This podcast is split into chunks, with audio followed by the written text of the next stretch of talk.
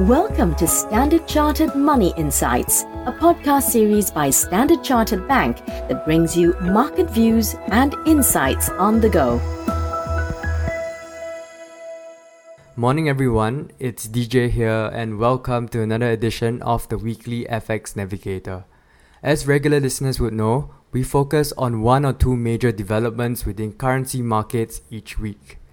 In this episode, which is being recorded on a gloomy, rainy morning in Singapore, we are looking at things from a bigger picture, starting with the underlying message out of the recently concluded Jackson Hole Symposium and how that impacts our views around the dollar. So, investor attention has been centered on this event given recent talk of the Fed tapering its asset purchases. Ahead of the symposium last week, currency markets were expecting Fed Chair Powell to adopt a dovish tone with the dollar selling off. The chairman sounded a note of caution about employment levels and continued to stick to the central bank script that the current bout of inflation will likely be transitory. His reassurance that any tapering would be gradual and that the Fed is not in a rush to hike policy rates helped prop up risk sentiment amid increasingly hawkish views among some policymakers to expedite tapering. Price action also likely reflected the unwinding of recent long dollar positions built up in anticipation of this event. While the dollar could drip lower over the next few days, we note CFTC positioning indicates that leveraged investors have only recently unwound their short dollar positions.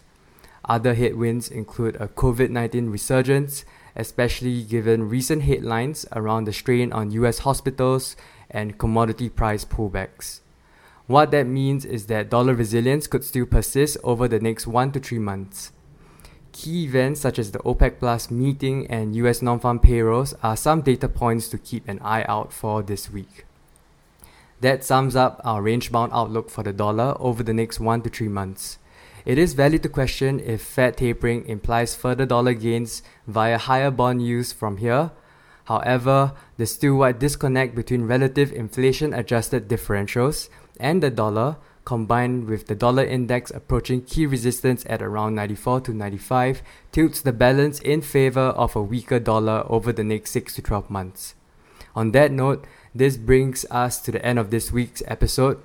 If these FX tidbits have caught your interest and you're keen on reading some of our publications, you should head over to sc.com and look for the tab titled Latest Market Insights. If you're a valued client of Standard Chartered, please reach out to your relationship manager for more details. Thank you for taking the time to tune in and enjoy the rest of your week. Thank you for listening to Standard Chartered Money Insights, a podcast series by Standard Chartered Bank. For more details on the latest market insights, subscribe to Standard Chartered Money Insights.